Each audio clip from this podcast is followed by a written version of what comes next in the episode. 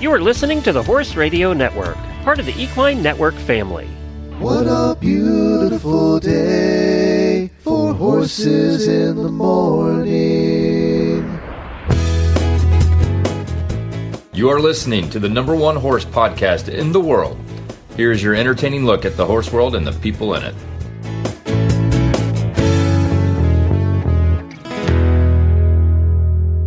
This is Coach Jenn from Ocala, Florida. And I'm Mary Kitzmiller from Kemp, Texas. And you're listening to Horses in the Morning on the Horse Radio Network for November 10th, episode 3057. Good morning, Horse World. What is your favorite day of the week? You never stop learning, you never stop understanding. It's more in depth than just riding a horse. Exciting, knowing that for the rest of my life I could work on this and, and I'll never stop learning.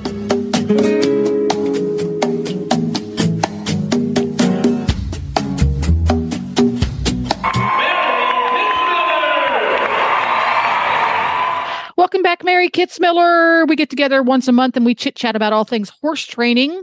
How you doing? Not too shabby. I am done with the 80 degree winter. It feels like a rainforest out here. I'm ready for it to be cold and awful. I, I need it.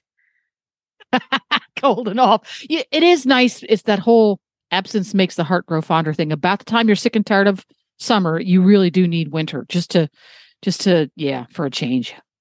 I feel bad about this, but I was the, I think I was the only one who enjoyed the heck out of the Texas snowpocalypse. It was magical.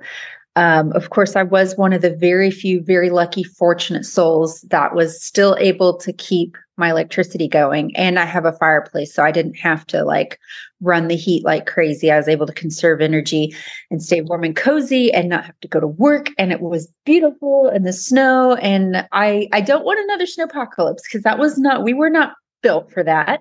But snow would be lovely right about now. What did the horses think of the snowpocalypse?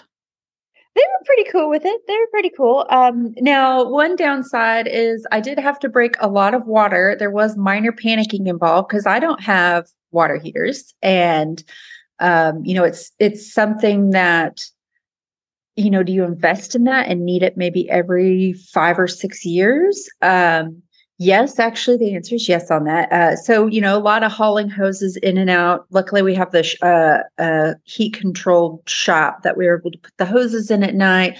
We did have to run some buckets to some of the water. So that was a little inconvenient, but the horses seem pretty good. I've got a bunch of Mustangs in my pasture, and even though they've been in Texas for years, they all still put on Wyoming winter coats in like August. So they were good. They're prepared regardless. Yes. exactly. Apocalypse. Exactly. Now, do you clip any of your Mustangs in the winter when the ones that you're using for work and stuff? Uh, no. And the reason I don't show enough over the winter to make it a practical thing to do, then I'd have to go home and double blanket and all of this. Um, I will say it was slightly inconvenient. I just uh, got back from the Stock Horse of Texas Association World Show with my Mustang Remy, and we were the fluffiest horse by far uh, at the event.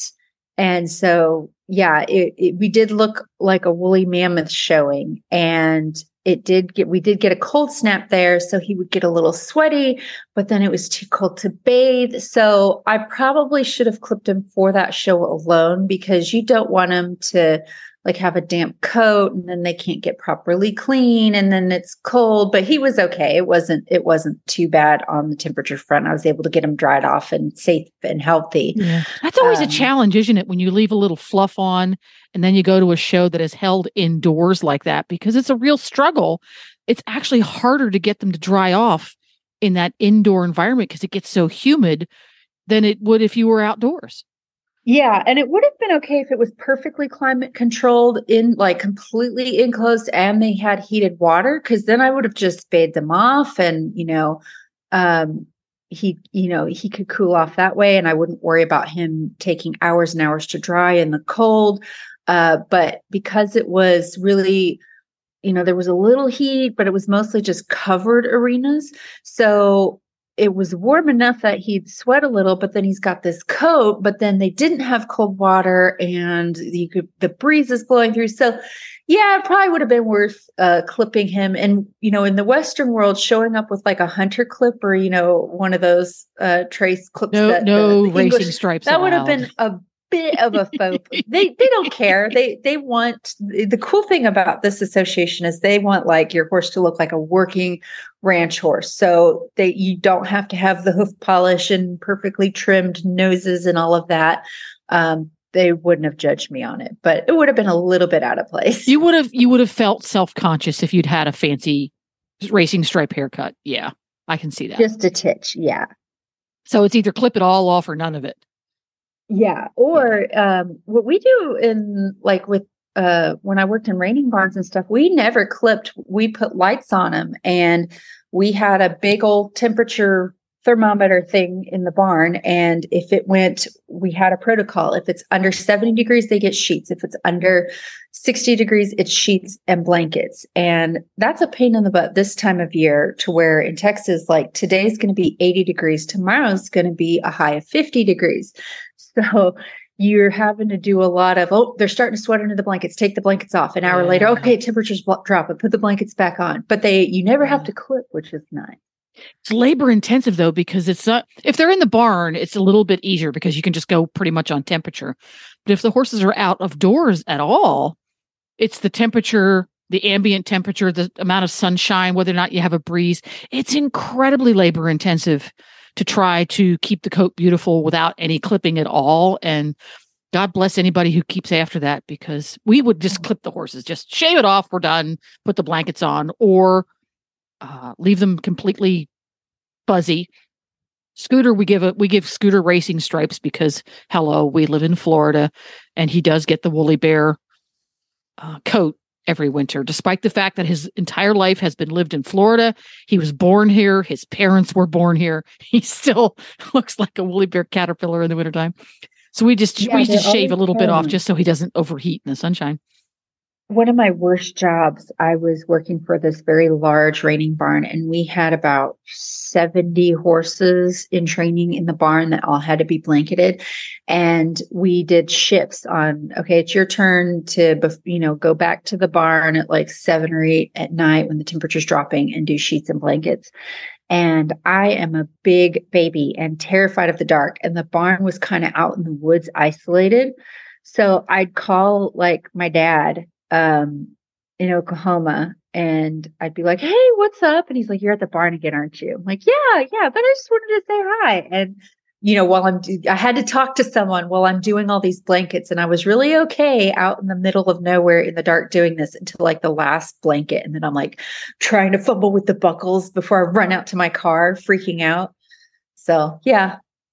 So one of the jobs I had in my 20 somethings, I worked at a small barn in Pennsylvania and we had all, a variety of horses. We had horses that fox hunted, we had show jumpers, we had kids ponies, all sorts of things. It was a small barn, but there was a wide variety of horses there. And she did things a little bit different than I'd ever come across before. Now this was before the denier nylon waterproof blanket was commonplace this at this point in time it's ancient history there were one company that made a waterproof blanket that was made of nylon everybody else if you wanted a waterproof it was the old fashioned uh, australian turnout blanket made of waterproofed canvas Mhm. so the horses tended to not go out when the weather was rainy because they really weren't all that waterproof. But and when they were in the barn, she did it a little bit different. We always had if you if your horse needed two layers of clothing, they had a sheet and then they had a blanket. She did it the reverse. Well, not even in the reverse. She made Oh. sandwiches. The horses, every horse in the barn had what what I called their fitted sheet. They had a sheet that went on their body. That's what touched their body. And if they needed more clothing, it went on top of that. But if they needed a blanket, they got a blanket and then they got another sheet on top of the blanket so that when they laid in the poop in the stall, the blanket stayed clean. Oh, that's clever. Yes, I had never come across this before. I'm going, oh my gosh, where's this been all my bu- all my life? Because back in the day, now everybody just uses turnout blankets for everything. But back in the day, you had the big fluffy seriously heavy um, stable blankets. And when they got poopy, the only they were nearly impossible to clean because they were made of this really super heavy stuff. They weren't filled with fluff. So, have you ever done it that way where you had the layer that touched the horse because that was easy to wash, it was thin, and then you had the warming layer in the middle, and then we had the let it get dirty rolling in the crud layer on top, which was also thin, so that it was easy to wash. Unfortunately, at the barns I worked at, we didn't because those horses did not get turnout like they ought to have. Um, and it eh, wasn't it, the norm back in the day either. You know, I don't. Yeah. Think, I don't think show barns and and show strings saw the value of turnout the way we do today. It was a different point of view. Yeah, the only turnout these guys got. Now, you know, we had like brood mares and and other horses that were out and they were we let them get fluffy and they were out on pastures and it was idyllic for them, but the show horses that have to be pristine, the only turnout they got, we had one of those um, walkers where you turn them loose and there's two like fence panels that push them around. Mm-hmm. And um, they would go out on that, which is a poor excuse for turnout, but it'd give them a little exercise and let them blow off some steam. Um, but it was terrifying because I'm leading these three year old studs and they know where they're going. They know they're going to get to jump and buck around in this thing. And it was always a game of, uh, get the halter off and run out of there before they turn around and kick you. And I did, um, I did get kicked pretty hard in the back once uh, for that, and had to take myself to the emergency room. Um, yeah, it was it was good times. Um, and they were not sympathetic. That was being an assistant trainer is really hard. That's a that could be a whole other show. I could I could do a whole show just on how not to turn a horse out. Exactly. Exactly. Al, what not to do. What yeah, not to do. Yeah. Yeah. That's that's another one. Um yeah, so we'll we'll save those for different shows. We will move on to our training chat for the day because every every month we have a training chat and every month it's inspired by something so what is our topic today and what inspired it uh, so nothing magical or profound really inspired this. It was just something I was working on last night, and I thought, you know, a lot of people like to learn about this. And I don't know if I've covered this on the show before, but it's always a good thing to come back to, and that's teaching your horse to meet you at the mounting block. Um, I think I've talked about mounting block stuff, but I don't think I've ever gone over like how exactly I do it. And I'm actually thinking of making this a two-parter over two shows because there's two methods that I use. Um, one method is kind of teaching it like a trick. It's very methodical and you do step one, step two, step three, and you're essentially giving, you know, the end product is you're giving your horse a cue and then they swing their butt over and line up perfectly in the mounting block. And that's pretty fun one to teach. Um, but the one that I love to teach is my favorite for many reasons is um, my what I would call my colt starting version of it. So I like to do a lot of mounting block work with my baby horses that have never been ridden before because it's a way for them uh, while I don't get on the mounting block for the first ride, I teach them to do it before I put the first ride on them so that they get used to seeing you from up high. And if they freak out about it, you're on a mounting block, you're not on them. It's, uh, you know, it's, it's just one little thing you can do to get them ready for that first ride. And because when I start teaching this, these horses don't have a whole bunch of buttons on the ground. It's, you know, a lot of times it's a Mustang that was just halter broke last week. Um, so you need very little to teach it and there's not there's not even really any steps to it it's all about feel and timing um, the prerequisites that i like to have on my horses to teach this um, you want some basic understanding of desensitization um, but i want to be able to at least uh, yield my horse's hindquarters. It doesn't have to be perfect, but they need a concept of if I you know, if I wave my hand at this area of your body, you can move it away. Um, they need to be able to come forward on the lead rope. So if I pick up the lead rope and put a little tension in it, they can walk forward. Um, and a little bit of shoulder control doesn't help uh, it doesn't hurt either. So if I tip their nose to the left or right, they just follow that feel and walk that way. So none of these has to be a perfect textbook showmanship maneuver. They just need to understand how to follow the feel of a halter pretty much. Um, so what I start doing is I will get on the mounting block. Sometimes even just me standing on the mounting block from a distance takes a little getting used to, but if they're okay with that, um, I will stand on the mounting block and I like to have a nice long lead rope to teach this with. So if they move 10 feet away, I still have a hold of them and it's not a big deal. I'm using a 14 foot lead rope at the moment. Um, and I will just gently send the horse back and forth in front of me while I'm standing on the mounting block. So I pick up the halter. Let's say I'm asking him to go to the left. So I kind of point to the left while putting a little tension on the halter and I ask them to go forward. And when they walk past me, then I tip their nose toward me and ask them to yield their hindquarters away. Uh, so I'm not like trying to pull them to the mounting block. All I'm doing is saying, "Hey, just go back and forth." And this alone, they it lets them see you out of both eyes while you're standing up high. And for some Mustangs, that's a lot right there to accomplish. And so that's all I do is I just start going, I just tell them, hey, go, go to the right. Now yield your hindquarters. Now go to the left. Now yield your hindquarters. And right and left and right and left. And as they are comfortable, um, seeing me and they're moving freely with their feet, then I just shorten up that lead rope a little bit and ask them to do it a little bit closer to where, you know, they were just walking right beside the mounting block, yielding their hindquarters, then going the other way, walking past the mounting block, yielding their hindquarters. And then what I'll start doing is I'll start releasing anytime they even smell like they're getting near the mounting block. So I'm not looking for a perfect, you need to stand exactly here by the mounting block. I'll just, for instance, I'll ask my horse forward a couple steps. And when they get near the mounting block, I stop everything and I release. If I can reach out and pet them from that distance, I'll pet on them and say, Hey, that was really good. And, you know, I'll, then I'll pick up the lead rope again and ask them to come forward a little bit more, a little bit more. Sometimes I can do this and have the horse just walk forward, forward, forward till they stop right at the mounting block. And that's great. And as soon as they do, I pet all over their neck and I tell them they're good. I make sure I'm not pulling on the halter, having any pressure on them. Um, some horses will stop there for a second and go, This is too scary. And they'll yield their hindquarters away from me because they're like, I don't want to. I don't want to stand next to you like that. Um, so if they do that, I just, okay, I ask them to come back around and do it again. And again, there's no specific step or button I'm pushing. I'm just telling myself, what what do I need to do to get my horse positioned where I want him?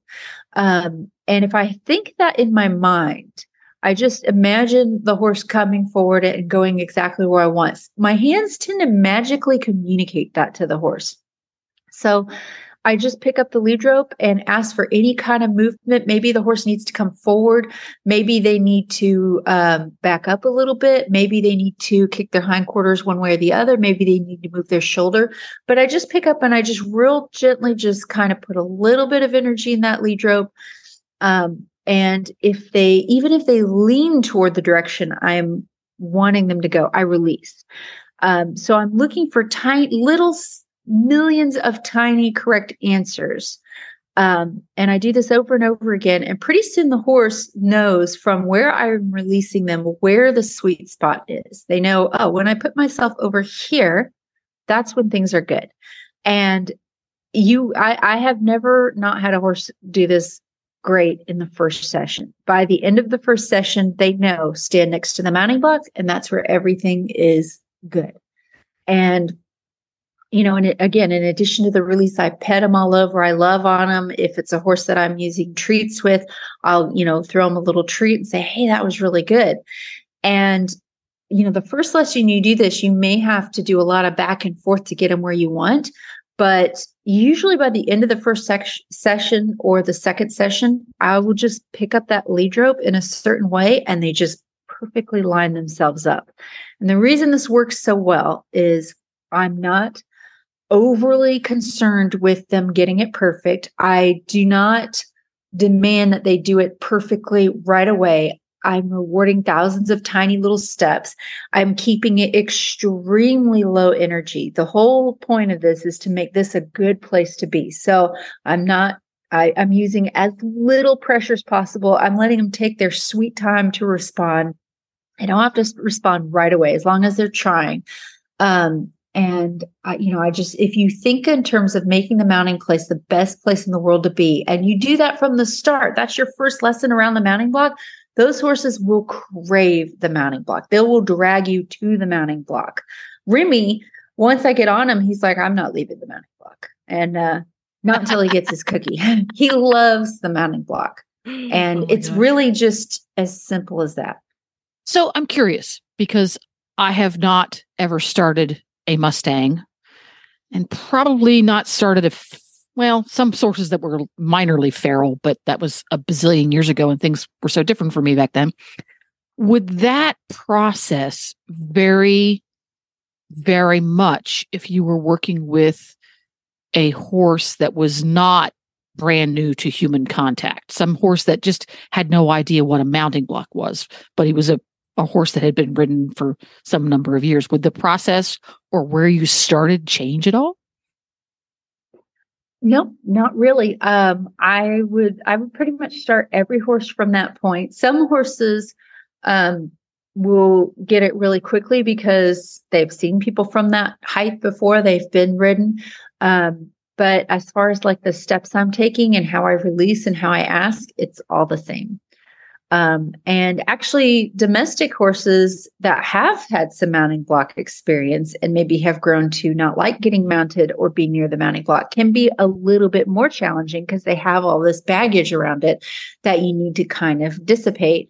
Um, so those horses are really good at they'll line up perfectly to the mounting block and then they'll kick their hindquarters away at the last second, like, haha, I've tricked you. You see that so uh, often. People lead their horse to Yes. the mounting block and they go over there and they step up onto it, and then the horse promptly takes a step sideways away from the mounting Yeah. block. and what most of us, including myself, will do because we're so focused on, I want to get on and ride, dang it. Uh, you'll stretch as far as you can and do every yoga move possible to like just crawl on your horse anyway. Like, oh, come on, we're just going to do this. Um, but you'll just make the issue worse and worse and worse. And so I'm like, no, you, we're not done until uh, you are where I want you. And then when you do get there, I'm going to reward the heck out of you and make you feel really good about it. There we go. I want to I want to teach Nigel this, not because I necessarily want him to come to a mounting block. I use the mounting block every time I get on. If I ever have to get off my horse in the desert, I'm SOL because I can't get back on without one. Yeah. And he he walks he walks up to it just fine. He stands perfectly still. It it all works great. But I want to teach him to do it as an exercise because I want to teach him that if I stand a, in a when I stand in a spot and I give him a cue, that he will move his body directly towards me, which he will not do. He'll move away from me in every way, shape, or form. He'll move his whole body. He'll move his front. He'll move his back. Away is great, but he struggles with towards. He just gets completely flustered because what he'll do is he'll take a he'll take a step towards me or away from me in some way, shape, or form, and then he just loses his marbles. He can't he can't focus at all.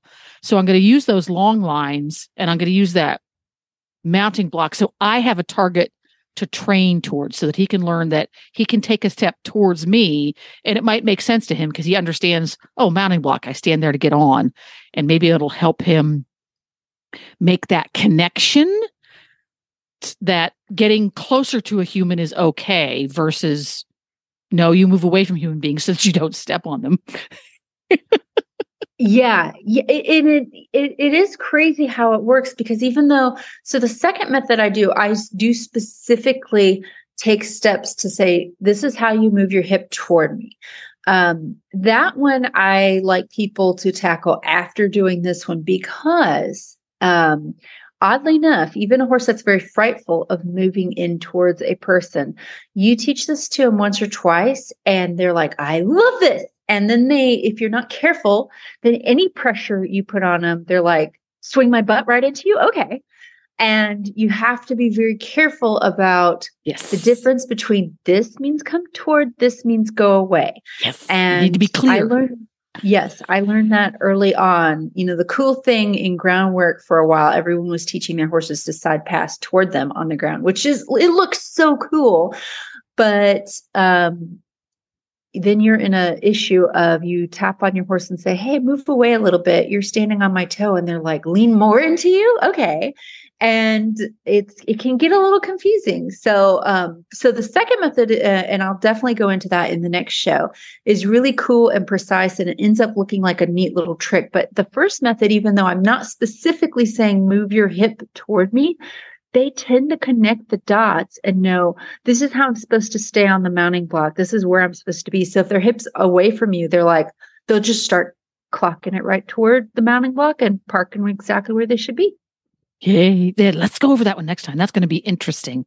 And hopefully I will have time to toss the long lines on Nigel a couple times and see if I can't get him to to take a step or two. Because he'll do, when I have long lines, I can move his body around just fine. But trying to get him to just do it because I ask him to. So we'll see how far down that road I get between now and the next time we do a show. Don't it won't be very far, folks. Don't get your hopes up. That's how interesting is that? Yes. It's because and and take video of it because everybody knows that horses walking up to the mounting block and placing themselves in the right place while you get on every every video in the universe that has that goes viral. So everybody do it. Yeah, I was actually thinking of filming one myself because I've done it so much now that to me it's not a big deal. But when people see it, they're like, "Oh my god!" And I'm like, "It's really easy, actually." So, yeah. There we go. Well, before we get to our guest, Jeff Cook, who is one of the Mustang Magic, Magic competitors, he's going to come on and talk to us a little bit about how his student is coming along. We need an update on your little mare. Give us give us a quick background, and then let's talk about how she's doing. Okay, so I got a little mare, and I can't get a name to stick with this horse. So she's Mustang Magic Mare still. Um, and she's from Idaho. She's my Mustang Magic draw, and um, she's been a lot of fun to train. She is progressing in her training, but I have decided to drop out of the competition with her. And the reason for that is um, one, I have not gotten on her yet, which uh, with the competition in January coming up, we're, getting a little down to the wire. Um, but I don't feel that I can, at this point, get her doing everything she needs to do safely enough to do the competition. Um, she's a really sweet horse. And every time I work with her, she's trying her very best to do exactly what she ought to. Uh, but she does have a very real fear issue that I haven't been able to tackle quite yet. Um, so she, uh, halter trading her super easy, got the halter on her right away. Um, got her desensitized to some stuff right away. She was really okay with it. Uh, when it came time to things up over her back and you know behind her eyes and ears that's where she was like oh, i don't think so i don't like this um, so she had quite a phobia with the saddle pad with the saddle um, with you know me being up there you know doing the mounting block stuff. And again she doesn't she's not an outlaw. She doesn't try to buck kick bite strike nothing like that. But she's just standing there like i am so scared and just her her muscles are so tight. So i've been working really hard on just getting her to let down and relax because it's not good enough for me that she does the thing i ask simply just doing that i don't want her to do it if she's standing there trembling Well, see, and that's Um, very interesting that you made that observation because when a horse either puts up with something or is able to perform a task, but they're doing it because they feel like they have to, not because they want to. In other words, I'm doing it, but what you're doing, what you're doing, if you were to just continue on your blithely down that road, okay, she's doing it, next step. She's doing it, next step. She's doing it, next step. But disregarding her state of mind while she's doing these things, that's when you end up with the horse sometimes years down the line that that you say, oh, there's holes in the horse's training because those tasks or those skills were not thoroughly absorbed. They were done because the horse felt it had to. And what you're doing there is you're taking advantage of of those observational skills and saying, you know, we're gonna we're gonna slow this down and we're gonna get through these things so that six months, a year, 10 years from now, you don't end up with a horse with a giant hole in their training that suddenly loses their marbles. Which, you know, unfortunately, you hear it all the time. My horse is fine. He's never done anything wrong. And then out of nowhere. And I can tell you, it, it often looks very much like it was out of nowhere. And it kind of is, but it really wasn't. You know, there's, this has been bubbling under there for a while. And I can see that with her. Her biggest, um, if she doesn't use her flight response, it's to freeze. And she knows that she gets release and reward for standing still for a lot of the things I do. So she's like, I should just do this. But I'm like, no, no, no. I, I want you to like also be okay with it. And she she'll stand there with her knees locked. And I could just see like in her brain, she's just going, la la la, it's fine, it's fine, everything is fine. And I'm like, no, no, it's it's really okay. Um, and those horses, they, they try so hard to be so good, and then they just can't anymore. Something will send them over, and then now I have to react. And you don't want a horse to go from like locked in place to flight because it can be a bit explosive when they do react. Um, so she has been getting a lot better, and I have called in reinforcements um, a friend of mine, local guy, self-taught colt starter, extremely talented. Um, and one of the things I like about I've I've had him be my crash test dummy a time or two, because um, I'm getting to the age where I'm like, I'm not getting on that. and and he's he has no fear. He's like, yeah, I'll get him. But what I like, it, it's it's hard to find this combination in a person who will just get on and ride, but also will stay out of their way and not cause any harm. Um, and he's really good at just staying quiet and invisible in that saddle. Um, and so, you know, I had him come out and observe, and he's like, "Oh yeah, she's gonna be fine." I'm like, really? Yeah, okay. And he helped me um, get the saddle on her. I never have a problem saddling. I it always knock on wood. I always have it go well. I can always get the saddle on really quick, get it going, have it not be an issue. But with this mare, for some reason, every red flag and alarm was going off in my head like, don't do it yet, don't do it yet, don't do it yet. And um, having him out there was really great because, and I've never saddled a colt this way ever. Um, but we did it to where I held the colt, I held her and he saddled her and it was perfect. And she um, handled it great. She didn't buck nothing. She was really good. And at the end of it, he's like, Oh, I could get on her. I'm like, No, we just barely got this thing conquered. Um, but I did, uh, he did get on her and sit on her and pet on her and loved on her last night. And she was really good. So I'm really hopeful.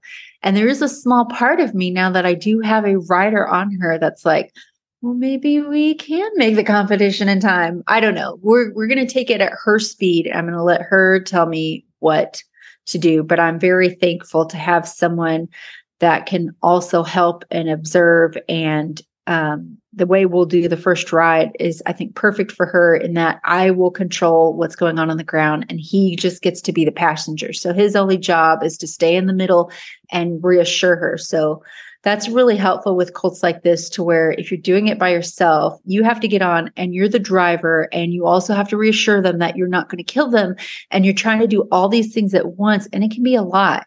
Whereas if I can have it set up to where someone on the ground is like, I'm still directing you, listen to me, pay attention to me. And the person on her back is just telling her, it's okay. I'm up here, but you're going to be fine. I'm just going to sit here. It's going to be great. So yeah. we'll it, see how yeah. it goes. It is, it is nice to have an assistant. Yes. Oh yeah. Yes. Yeah. Back, back in the day when we broke horses, it was always when it got time to put a human being on top, it was always a two person operation. The person that had been doing everything up until then, the training person stayed on the ground. And then we introduced an additional human, and they were what you what you just called the the crash test tummy. Uh, haven't we didn't even it never occurred to us to put a giant teddy bear on a horse back then. But that way, the horse still had that consistency part. Everything hasn't changed. You know, you laid over the back, you did one step at a time, but it was always a two person operation until we could slowly transfer the aids for stop, go, turn left and right slow transfer those slowly into the human being on top. First, the person on the ground kept doing those, and uh, that that's really interesting. So, speaking of extra help, we are going to get Jeff on the phone and chat with him about he how he's doing with his mare. And then when we come back, I have a quiz question after after our guest. I have a quiz question for Mary. Oh, okay. Okay, we're joined today with uh, Jeff Cook, who is a Mustang and horse trainer out of Arizona, and he is one of the competitors in the 2023 Mustang Magic competition that's going to be taking place in Fort Worth. Um, how are you doing today? I'm doing good, thank you. How are you? Not too bad, not too bad. Um, so you're no stranger to Mustangs, and you've done a Mustang competition or two. How many Mustang makeovers have you done? Uh, I think this one will be 10. Oh my gosh. And uh, so this is your have you you did Mustang Magic last year. Uh, so you've done a couple of these at least. Um, and for this event, uh, for people who don't know, this is an invitation only event. So they're inviting, you know, Mustang veterans, people who've done really well with the horses. Uh, because this is such a big and well attended event, they want to showcase like the best of the best. It's very competitive. Um, how is your horse doing for you so far? Well, she's doing really well. In some ways, she's, I think she's way ahead of the curve for the short time that we've had her. Um, she's very, very intelligent, but she's also really quick and has a bit of anxiety. So we, we have to deal with that some, but um, she's coming around. The more, the more I can get her out and, and ride her in traffic and stuff, she's calming down quite a bit, bit now. But um, yeah, she was a little fractious when we started. She actually reminded me, I was just talking about the my Mustang draw, who I've decided to step out of the competition, but we're continuing training. Um, watching your videos of her, they reminded me very much of each other of like really athletic, very sensitive, which can be wonderful things, but also, yeah, fractious is the perfect word for it. Uh, so with this mare, what were some of the specific challenges you had and what did you do to overcome them? This mare was particularly difficult right at first because she really didn't like people very much. Um, it was it was really hard for me to get a hand on her. Uh, I think it took five days or a week, something like that, before I really could even get near her and touch her and you know get a halter on her and stuff. So um, that was challenging for me. I feel like usually I'm a little bit further along in that. I've had some of these guys where I've rode them in the first four or five days. And, uh, you know, this one here, it was a good close to a month before I was able to ride her. Yeah, that's uh you know in the in the span of uh things you know not not being able to touch one within the first week can seem amazing and getting on after a month can seem incredible but for a Mustang makeover competition you really need to be moving around you know along at a pretty good speed um, you know, within what the horse is willing to accept, of course. Um, so yeah, I've had the same experience with mine. I was able to actually touch her and halter her right away, but I didn't saddle her till this week, which for me is like a very, very long time to not have a saddle on one. Um, and yeah that can be really tricky with some of these horses. And and like you i've had i've had two that i rode the first day because they were just ready. Uh they were so calm and tame that had me questioning like are you a mustang? Have you been wild? And uh and it just goes to show even though all of the horses that we got for this competition they're all similar age they're all mares uh, the people who pick out the horses have a very good eye and can tell looking at wild horses what horses are going to be a, a, competition horse it's still a huge uh, variable of how uh, i guess easy or difficult they can be to work with so it sounds like our mares uh, were both very similar. And what I'm really interested to know is for me, I had to eventually kind of pull the plug and say, okay, we're going to continue training. I don't think it's going to be a competition horse. What for you about your mare and the journey you've had together told you that this is this is going to be we're we're still good to go. It's going to be great. Um, what was the turning point for you? Uh, really, as soon as I started getting a saddle on her and getting her ready to ride, she just came around really quick. Like she absorbs things in record time. And it, teaching her something, it's kind of like if I show her something one time, she's got it. So she's really come quick. And, and I think now I'm in a really good place. For a while, I thought I was behind. And now I feel like I'm in a, in a pretty good spot where I'm at. Um, another thing that I've had to do a little bit is, you know what? I kind of look at my makeover horses. I kind of pattern them after like a ranch western pleasure horse. That's kind of what I would try to to get them going as. You know, I want them quiet. I want them kind of slow. I want them, you know, in the in the bridle. And um, I've had to kind of rethink it a little bit with her. She's more like a ranch riding horse or a reiner. She's quick, um, very quick footed, um, turns hard, stops hard and doesn't have a lot of low range, low gears to her. So I kind of have to tailor it a little bit different for her. And I've worked with a lot of uh, domestic horses that are very similar, reiners and cutters. And uh, what I have found is the horses that I, as a colt starter, loved in the first three months, uh, horses that are like my Mustang Remy, where I'm like riding really early, things are clicking along really quick three to six months down the road, those horses tend to fall behind a little bit because it is difficult to say, hey, there's a cow in the arena. You should probably look at it and maybe try to work it a little. those horses are so quiet. He's like, I don't need to do anything with the cow. I don't, I don't care. But the horses that like really had me pulling my hair out putting the first few rides on because I was like, oh my gosh, what's going to happen? Those horses end up getting really, really fun three to six months in because they are so catty and so athletic. It is, you can, t- all of a sudden, that's where they catch up is they, it, it's really quick. They see a cow come in the arena and they're like, yeah, I should do something about that. and you've got those rollbacks and all the cool maneuvers on them.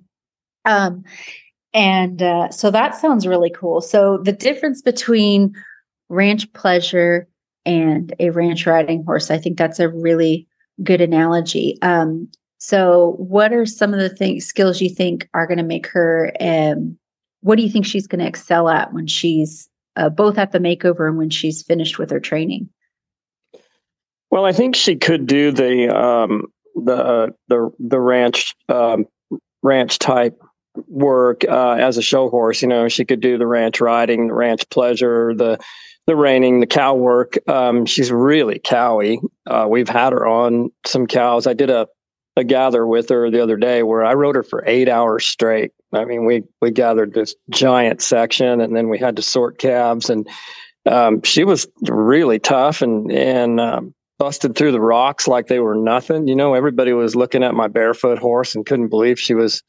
barefoot climbing over all that stuff, rocks and ditches and, and all that, chasing cows all day. And um, didn't get tired, man. She still had plenty of juice at the end of the day. So, you know, a ranch horse type thing like that, um, maybe a speed event horse. If somebody wanted to run barrels or poles or something like that on her, she's going to be really a quick, quick, hard turner and she's very fast.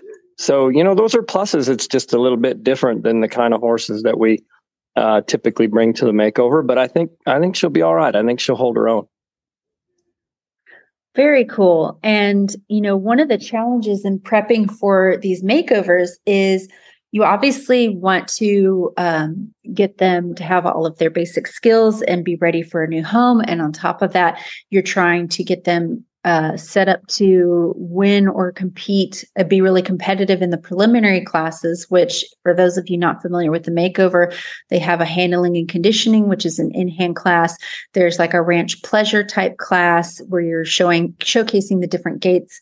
Um, on the rail and then there's kind of a ranchy trail type class. So that in and of itself is a lot of work. But then if you make the top 10 you've got to whip out a cool freestyle to put everyone else to shame and one thing I like to ask trainers, because uh, I think everyone's got a bit of a different process. When you start with the source, did you have it uh, in your head what you were going to do for your freestyle? Is that something you're working on? Do you have a plan? I know some people save it for the last, and some people know exactly what they're going to do first day. Yeah, I usually know pretty pretty early on what like the music that I'm going to use. If I pick out a song that I really like to ride to and I can make a show of it, you know, I'll pick that out pretty early and then kind of tailor it to what this particular horse is good at. You know, they're they're all they're all good at some things and I want to feature the things she's good at and hide the things she's not good at. You know, in a in a freestyle, that's the the funnest part is that really nobody knows what you're going to do. So if they take off and they run a little bit, you just make that part of the show. You know, and and um, so we're just going to kind of see what. I, I got a few couple of tricks that she can start doing. She's she's getting good at that, but mainly I think I'm going to try to just show off her athleticism through the um, through the music and a couple of props. Cool, cool. That's going to be I make really it that exciting. far. You're right. Yeah. though. The, the big thing is you got to get there first, and I think sometimes, you know, you, you we worry so much about the the freestyle part that we might forget that they kind of need to be a show horse to be able to make that top ten, and especially in this one in, in Mustang Magic when there's 30 really good trainers in there. Yeah, yeah. Again, it's going to be incredibly competitive. And I tell you what, with those freestyles, there's nothing more heartbreaking than seeing someone who's brought in this huge, enormous prop, and then for whatever reason, just bad luck, they don't make the top 10. And uh, it, it is kind of scary. You've got to be prepared to have something show stopping, but you also might not be able to ever showcase it. And that's what makes it, I think, really nerve wracking and challenging and fun. And um, I think it's a good idea to, like you said, get your horse broke and get them ready to show. And then you can wo- weave all of those skills you've been working on into a really cool freestyle. Um, so, as far as working with Mustangs, how have they shaped um, what you're doing as a horse trainer? I, I assume you train domestics as well. Um, has that changed anything about how you're working with horses in general? I, I do train domestics. I probably the biggest push though is is the Mustangs. I have more Mustangs than anything else, and that's kind of what my niche is. Um, it, I find that when I get these quarter horses in and stuff that I start, they're usually pretty easy. I, I think that's what the Mustangs give me is this. Um, it's they're so challenging, especially in those first couple of weeks, and and then somebody brings you a, a super domestic quarter horse colt, and you're throwing a saddle on him day one and riding him the second day, and you know it just doesn't. It just is a lot easier to to deal with that. So I think the Mustangs teach you that. Um, you know how to handle the the tough ones, the the the, the spooky, jumpy, you know, quick ones. Yeah, it, it's almost a double edged sword because I noticed myself getting more timid with the colt starting pro aspect of things. And then I had to sit and think, like, wait, I've only been doing Mustangs, uh, colt starts on Mustangs lately. Um, and I've had the same experience. You get like, especially, you know, a really well bred quarter horse that kind of goes around and then looks at you like in the round pen, like, okay, you can saddle me now. I'm like, really? Is it, it's going to be that easy? And even the, I've had some, you know, horses from the sixes that I've started, and these horses are almost treated like Mustangs. They're on hundreds of thousands of acres. And while they're, you know, they do have their feet done and vaccines and everything, they're pretty much feral and uh, they're only sort of kind of halter broke. But even those horses, you know, once you get your hand on them, they're like, oh, yeah, we're cool. And some Mustangs I've had are like that, but you know, there's a good chunk of them that are like the one that I'm messing with now, where I have to earn it. Every square inch of her that I touch that has never been touched before, she lets me know. She's like, You've never touched me behind my ear like that. And I'm going to let you know about it. Mhm. And uh, yeah, it's uh, it makes you really quick on your feet and very thankful for some of those domestic starts. But I think ultimately a better horse trainer. Yeah, Um, and I I think sometimes too that those the, the ones that are really challenging can end up being kind of your better horses too, especially uh, like a, a mare like I have here. Uh, my magic mare is a little bit, um, you know, she's shy and and and doesn't trust real easily, and so she wants to stick to me like glue, and and that can be a really good thing. You know, I I, I like to have that that connection. And you don't always get that with that horse that's big and brave and bold. You know, he's kind of does his own thing. One of my favorite phenomenons I've seen with these makeovers is there's, you know, it's happened to me and, and others where you have a horse that was real difficult, really made you work for it. And some people have shown up to these things and they've only got 20 rides on that horse. And you're kind of like God, are we even going to be able to get in the building? Like, is this going to be okay? And those horses tend to get to that event and they sort of look around and then look at their person and go, You're the only one I know here. So I'm putting all my trust in you. And they buckle down and show like a rock star. And I, I think if you can earn a horse's trust, that horse's trust, they really put their whole heart into your hands. And it's, it's, uh, it's an amazing, amazing experience to have. And another reason why Mustangs are really cool to work with. Um, do you have it? I know people get really attached to their horses. I'm one of them tend, i tend to really like the horse i'm working with at the time. And um, do you have any thoughts on maybe her, buying her back at the end of the competition? Um, we'll see. I um, I really always treat it as that I'm going to protect my investment. So I look at every horse that I bring that I'm probably going to end up buying them back because, you know, chances are if they go through the auction and they sell for, you know, $2,500, we get to buy them for half of that. So, you know, if I buy this horse back for 1250, I know I can sell her for a lot more than that back home. So I kind of look at them that way. So I've brought a lot of them home. Um, I've only ever kept one and he's still here and, and he'll stay with me forever. But I do feel like they, they all have the potential of coming back with me. And the couple of times when I had to leave them at the show, it was like heartbreaking. I couldn't believe I was was leaving them there. Um, I had a Mustang Magic mare a couple of years ago that fortunately I got to put her in Nate Eicher's trailer. So that made me feel a little bit better than just, you know, dropping her, you know, leaving her there, watching her go oh. off with somebody else. Yeah, yeah, and you know Nate's one of those. He's he's won several makeovers, and it's and he's someone that you know and you know understands Mustangs. So that had to have right. been had to have been a relief. And i yeah that's it, it's it's a little scary with you know sometimes you show up to this event and you know a stranger goes home with the horse that you've been training and it, it's hard to let them go. And you know you want to make sure that they're going to be okay and it's going to be a good fit. So i totally understand about not only protecting your investment but you know making sure that horse is going to land in the best place possible. And um yeah i've done that a time or two. Um so if people would like to follow your progress with your mare or they want to learn a little bit more about you and your training and what you do, uh, where's the best place to find you online? Well, they can find us on Facebook uh, a couple of different ways. My business name is Dream Horse AZ. So, Dream Horse Arizona. Uh, we have a Facebook page for Dream Horse AZ. And then I have my own Facebook page also, Jeff Cook. Uh, most of it's horse stuff. That I don't I hardly put anything else on there but horses. So uh, there is that. And then we're also um, at dreamhorseaz.com. So you can just find our website through that. And we're pretty easy to find. We have a pretty big Facebook presence. It does drive a lot of business towards us. Yeah, what did we do before Facebook? I think we used newspapers or something. I don't know. Yeah, word of mouth, I guess. Yeah. Um, Awesome. Well, I'm really excited to see how your mare continues and best of luck at the competition. I know that you will do great. You're going to bring a great horse.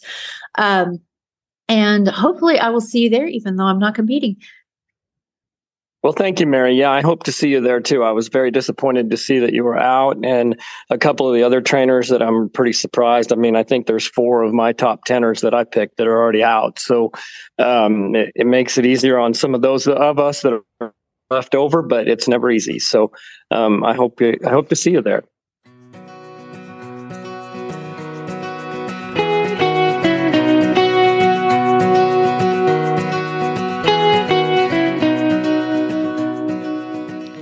Conversation. And speaking of great stuff, I want to tell you a little bit about one of our sponsors today, Horseware. Horseware would like to introduce the new Rambo Autumn Series. Yahoo! Rambo Autumn Series is ideal for use in those trans seasonal weather patterns. We've got plenty of those all over the country.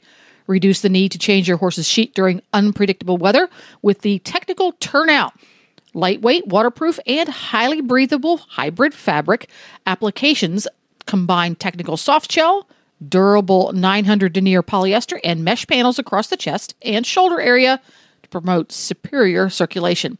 The Autumn Series turnout has all of the quality and waterproof con- construction that you have come to love from horseware, and it has a 100 gram liner to stretch its usability even further.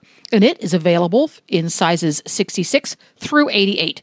You can learn more about the Autumn Series rugs at horseware.com, or you can ask for them by name at your local tack retailer.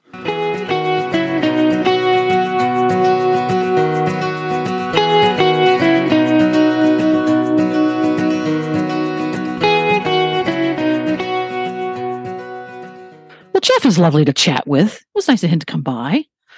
Yeah. Yeah. So, quiz question, and this was inspired by me. I had a I had a light bulb moment while we were talking about putting the first rides on your Mustang. When you first start a horse, talk me through the girthing process because this always makes me squeamish. Every time I watch colt starting competitions, I always get a little fractious and, and chew my fingernails. Putting the saddle on, putting the saddle off. That whole process makes sense to me. You start with a saddle pad or a towel, then you go to a saddle. But when you when it comes to putting the girth or the cinch on, that's an either it's on or it's not. Because putting the mm-hmm. cinch on and just barely letting it touch, that's not a good idea because then if they go a little bit fractious, things fly everywhere and it's bad. So talk to me about that process of the first time you actually put the cinch on. What does that look like? How does it work? What's the right way and wrong way to do it? Ooh, this is a good question because this is where I am at my best. This is where I'm in the total zone.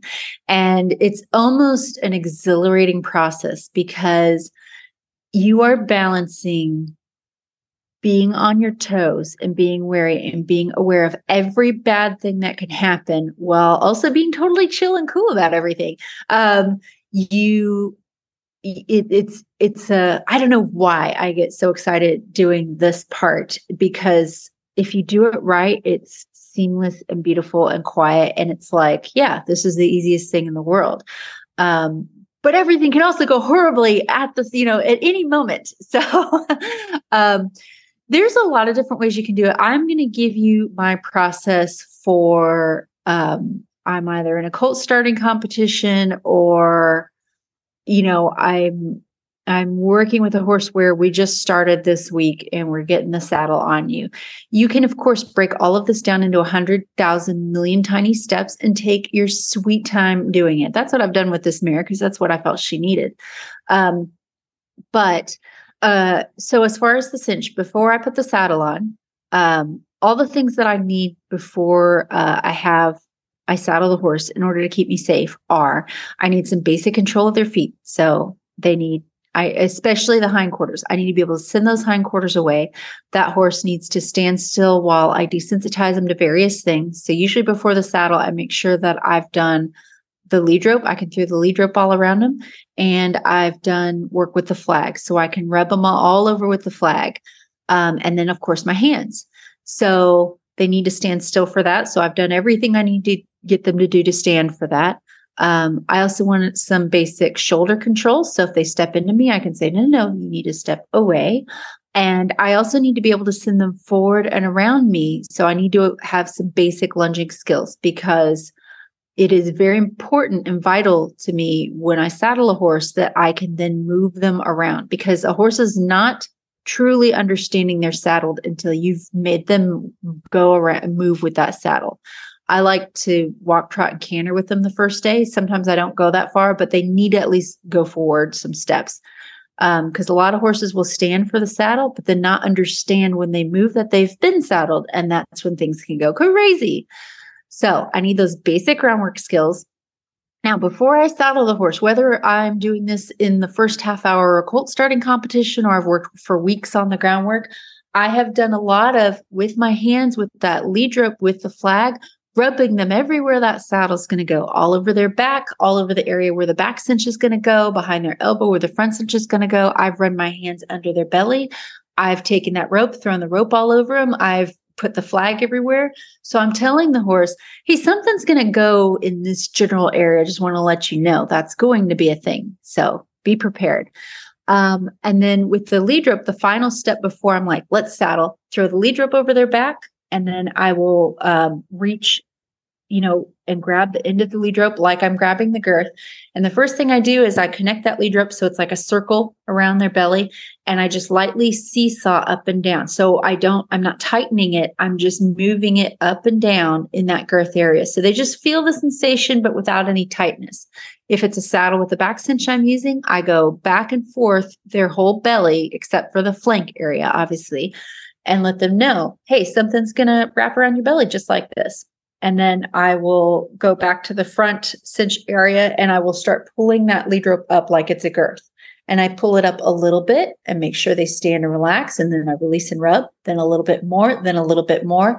And finally, I will tighten that lead rope girth like I am tightening it as hard as I ever will with a saddle. Like I just do that once. It's very gentle, but still extremely firm and let them know, hey, are you going to be okay with this? Because the saddle's not going to go this tight. But if you can handle this, you can handle the girth. So I do all of that.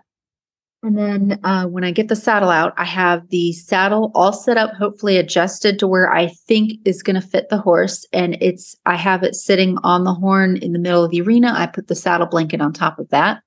I've usually done a little groundwork up to this point, not trying to tire the horse out, but just making sure they're listening and that they are accepting of standing still.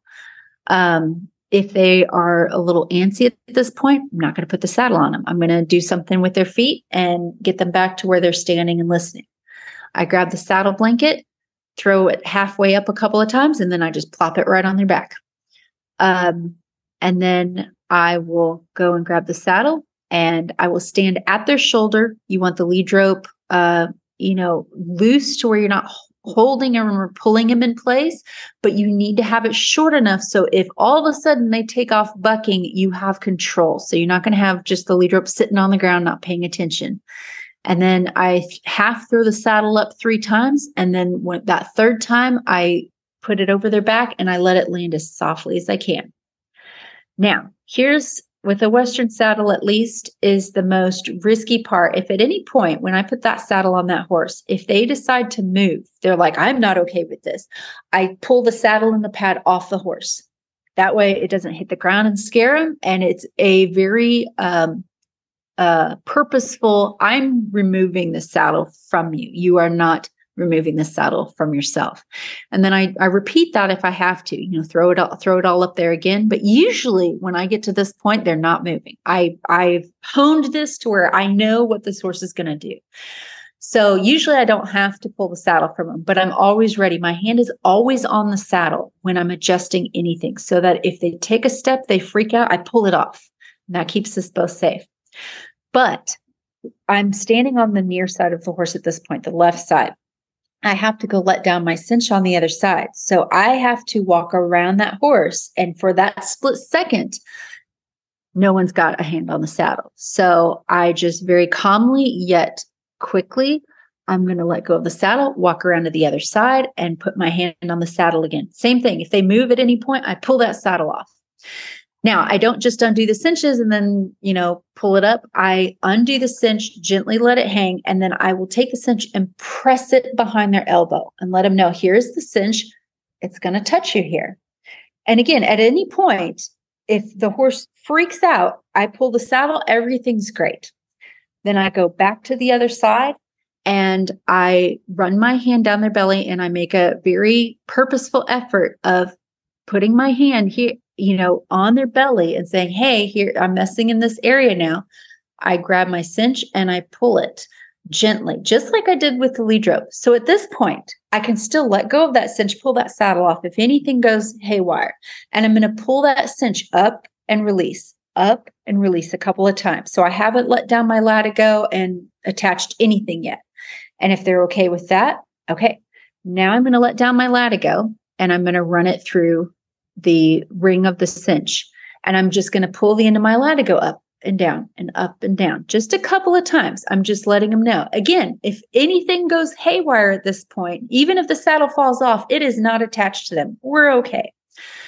Now, I'm if everything goes well, I'm going to take my first wrap. Now, this is the point where you are committed. You've got to get that cinch done up correctly and as quickly as possible without being jerky or nervous about it. You just need, you know, once you take that first strap, now that thing's pretty much attached and you need to get it adjusted properly so that if they move, it doesn't go under their belly because that can cause all sorts of chaos and trauma. So I take my first wrap and I take a second wrap. Usually I take a three wraps with a colt. So if that latigo breaks or, you know, it's still going to stay, that saddle's still going to stay on them long enough for me to get the horse stopped and get everything fixed. Um, so I do the girth up just enough. And this is something you hone over time that if the horse bucks right now, that saddle's probably still going to stay in the middle of their back, but not so tight that you're encouraging them to react and get scared. So I do the saddle and cinch up, and then I immediately will back away and go way out in front of the horse. I have a 14 foot lead rope I do this with. And um, and then there's a whole process I do from there that involves moving the horse out in a gentle way and getting getting them to understand the thing. Um, so again, you can break this down into 400 million little steps and take as many weeks or months as you want doing it. There is no problem with that.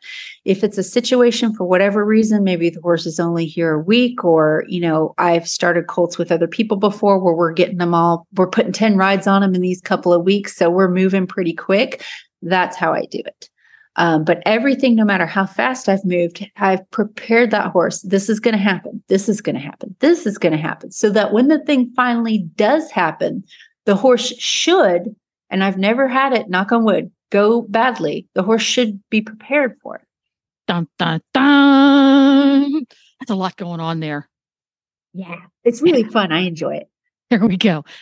And that about wraps it up for today. We're plain old running out of time. I'm sitting here watching Hurricane Nicole blow past our front door, but power's still on, so we're good to go. Oh, I didn't even know you guys were dealing with a hurricane. Hurricane Nicole is blowing by as we speak, but it looks Oh, like we're just she's not a really giant, threatening, horrible storm. They're going to get really wet along the coast again. So hopefully, fingers crossed, everybody's ever got their hatches battened down. So when people want to follow Mary Kitzmiller online, or have you come out to do a clinic, or have some help with their horse training, how are they going to do that? You can find me on Facebook. Mary Kitzmiller Horsemanship is my business page, and Mary K. Kitzmiller is my personal page. Dun, dun, dun. And Horses in the Morning, we'll be back again tomorrow with another show. So see you later.